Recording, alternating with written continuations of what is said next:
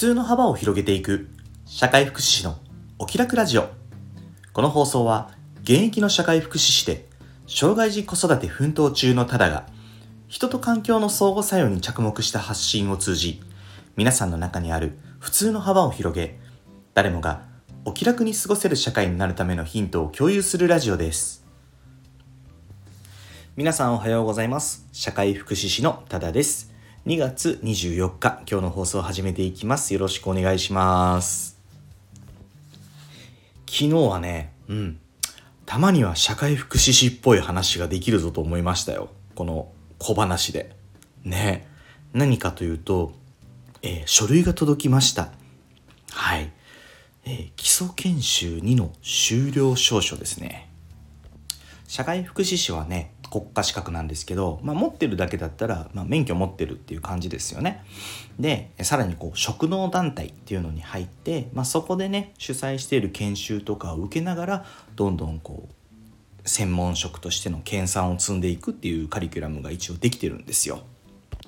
まあ、一応ね社会福祉士法律で決めてられ、決められてるんですけど、まあ、あの研鑽を続けていくっていうのもねその責務には入ってるんですよね。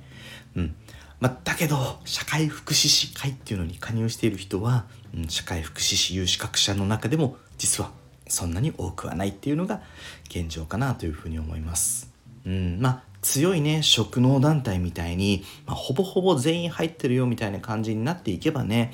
また社会福祉士の待遇改善、うん、まあその国に対するねアプローチっていうのもねもっと強くできていけるんじゃないかなと思うんだけど、まあここはねうん、課題なのかなっていうふうに思います。まあ、僕自身がじゃあねどんなことができるかっていうことが今具体的にあるわけじゃないけど、まあ、こういう音声配信を通してね、まあ、社会福祉士の方は社会福祉士会に入って研鑽を積み、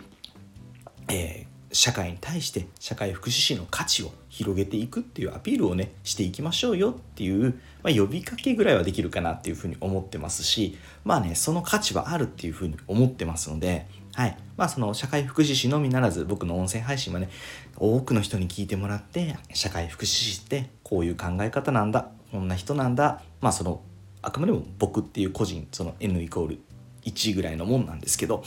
うん、知っていってもらえたらなと、入り口としてね知ってもらえたらなというふうに思います。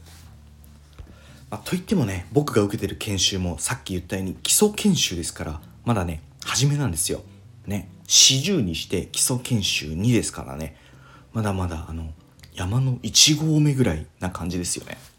まあでもねチャレンジし始めた時が一番若い時なので、まあそっからね積み上げていっていければなというふうに思ってますんで、割とね楽しく勉強できてますよ。はい、これからもねちょくちょくちょくこんな報告もできたらいいなというふうに思ってます。さて本題です。本題が全然雑談会ですね今日は。うん、ミスタードーナツはみんな知ってるっていうことで OK だよね。いや、まずそこから始めていかなくちゃいけないとなるとちょっとすごく長くなるんで、まああのおそらく日本にある最大のドーナツチェーン店ですよね。フランチャイズ式のね。どう？みんな人生でいっかいぐらいは食べたことあるということで OK?OK という前提で今日話していきますよ。いや、なんでね今日この話しようかと思ったかというと、最近ミスタードーナツを思い出すことが多かったっていうことが理由ですよね。うん。まあ思い出すっていうのはなん、なんでかというとね、僕ね実は高校時代にミス、ミスタードーナツ、もうミスドって言いますね。みんなミスドって言いますよね、多分知ってる人は。ミスドでね結構長い間バイトしてたんですよ。初めはねうん、キッチンポーターって言ってね、あのキッチンのお掃除係をやってたんですよね。いちにちさんじかん、うん、当時ね時給はろっぴゃくさんじゅうごえんろっぴゃくさんじゅうななえんとかだったかな。今考えるとめちゃくちゃ安いですよね。うん、でもねそのぐらいがね最低賃金だったよね。うん、まあそれねさんじかんろくじからくじかなの間でキッチンをねピカピカにしてしまうんです。なんでだいたい朝のごじぐらいから製造入って、まあ、夕方いっかい全部終了するんですよね。で僕が入ってろくじくじは掃除の時間にがっつり使って、またくじからは、うんと、ナイトベーカーって言って、ベーカーっていうのがねドーナツを作る人なんですけど、ナイトベーカーさんっていう人が入ってきてね、うん、その人たちが、うん、マフィンやパイとかね夜仕込むものをね作っていくっていうサイクルなんですよね。ただ最近水戸にって思うんですけど、ナイトベーカーの仕事あるのかなって思うんですよね。マフィンがなんかもうビニール袋になんかね袋に入ってるから、あれ別のとこから運んできてますよね。なんかセントラルキッチン的な感じですかね。パイもどうなのかな、わかんないですけどね。ちょっと最近の事情はわかんないんですけど、まあ、本当にもうどんぐらい、まあ、にじゅうねんいじょうまえの話ですよこれ。ただにじゅうねんいじょう経った今でもミスドの究極メニューは絶対に変わってない自信があるんで、今日ねこの話をさせてもらおうと思いました。えー、皆さんミスドでは何が好きですか？定番メニュー？変わり種？それとも期間限定とかコラボメニュー、コラボメニューとか噛んだねね、コラボメニューは今ゴディバやってますよね。うん、僕ね、まあ、昨日ゴディバのコラボのミスド食べたんですけど、めっちゃ美味しかった。でもね、まあ、そんなもんじゃないぐらいめちゃくちゃ美味しいメニューが実はミスドにはあります。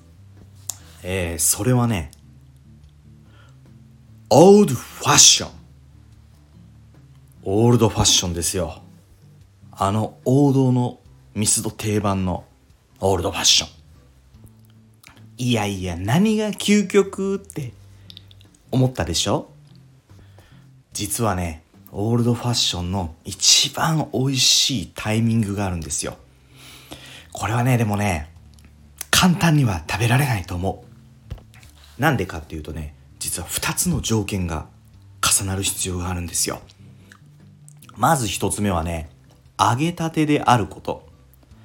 これがねすでにハードルが高い。なんでかっていうと、ミスドのドーナツって熱々で食べたことないでしょ、ね、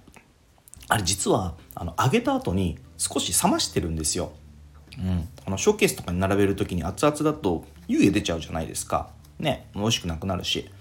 なんである程度こうキッチンでね冷ましたものをお出しするようにしてるんですよね、ショーケースに。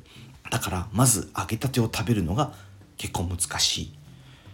働いてた時はね普通に食べれたけど、うん、結構まずは店員さんと仲良くなる必要があるかもしれませんね。うん、で実はもう一つも店員さんと仲良くなる必要があります。それはねボイルアウトの直後を狙うこと。はい、謎の専門用語出た。ボイルアウトってなんやねんっていう話ですよね。あのね、実はまあドーナツって揚げるじゃないですか。揚げる油を定期的に一斉入れ替えするんですよ。まずね皆さんでかいラードをイメージしてください。イメージできました？ラードってほら立方体じゃないですか。でね、その立方体の形に合うようなフライヤーって言ってドーナツを揚げるまあ、機械があるんですけど、そこにドンって突っ込むんですよね。でそれを溶かして、まあ、油にして、えー、揚げていくっていう感じなんですけど、基本は、えー、継ぎ足し継ぎ足しなんですよ。うん、あの溶けたらラードじゃないですけど、その油がねドーナツを揚げていくうちにどんどん少なくなっていく。で少なくなっていったらまたその立方体の油を足して溶かしてまた揚げていくっていう感じなんですけど、僕が働いていた時はだいたい月ににかい、うん、その油を全部流して一斉に入れ替えする、新品の油だけにするっていうタイミングがあったんですよね。まあそれもやってたんですけど、まあ、それをボイルアウトって言います。でね、ボイルアウトしたての油はめちゃくちゃ綺麗なんですよ。そうね、揚げ物って新品の油で揚げた時が一番美味しいでしょ。そう、ボイルアウト直後のオールドファッション、そしてその揚げたて、ホクホクサクサクでめちゃくちゃうまいんですよ。もうね人生で食べたドーナツの中で一番うまい。そのミスドとかじゃなくて、うん、もちろん思い出補正もかかっていると思うんで、まあ言うね、本当にナンバーワンかどうかわかんないですけど、まあ、しかもこの個人の好みもあるしね。でもねミスドの中では絶対に究極だと思いますね。はい。まあ、なんでボイルアウトの火を聞かなくちゃいけないっていうミッションが必要になってくるんです。ということで、えー、揚げたてボイルアウトの直後、このふたつの条件をクリアしたオールドファッションがミスドで究極のメニューだと僕は思います。はい、えー、コミュニケーション能力の高い方、ご家族や友人でミスドに働いている方がいる方、どうかねチャレンジしてみてください。もし食べれたら感想を教えてくださいね。なかなか難しいと思いますけど。ということで今日はこんな雑談会でしたが、放送終わりたいと思います。最後にお知らせです。この放送以外にも各種 エスエヌエス で発信活動を行っています。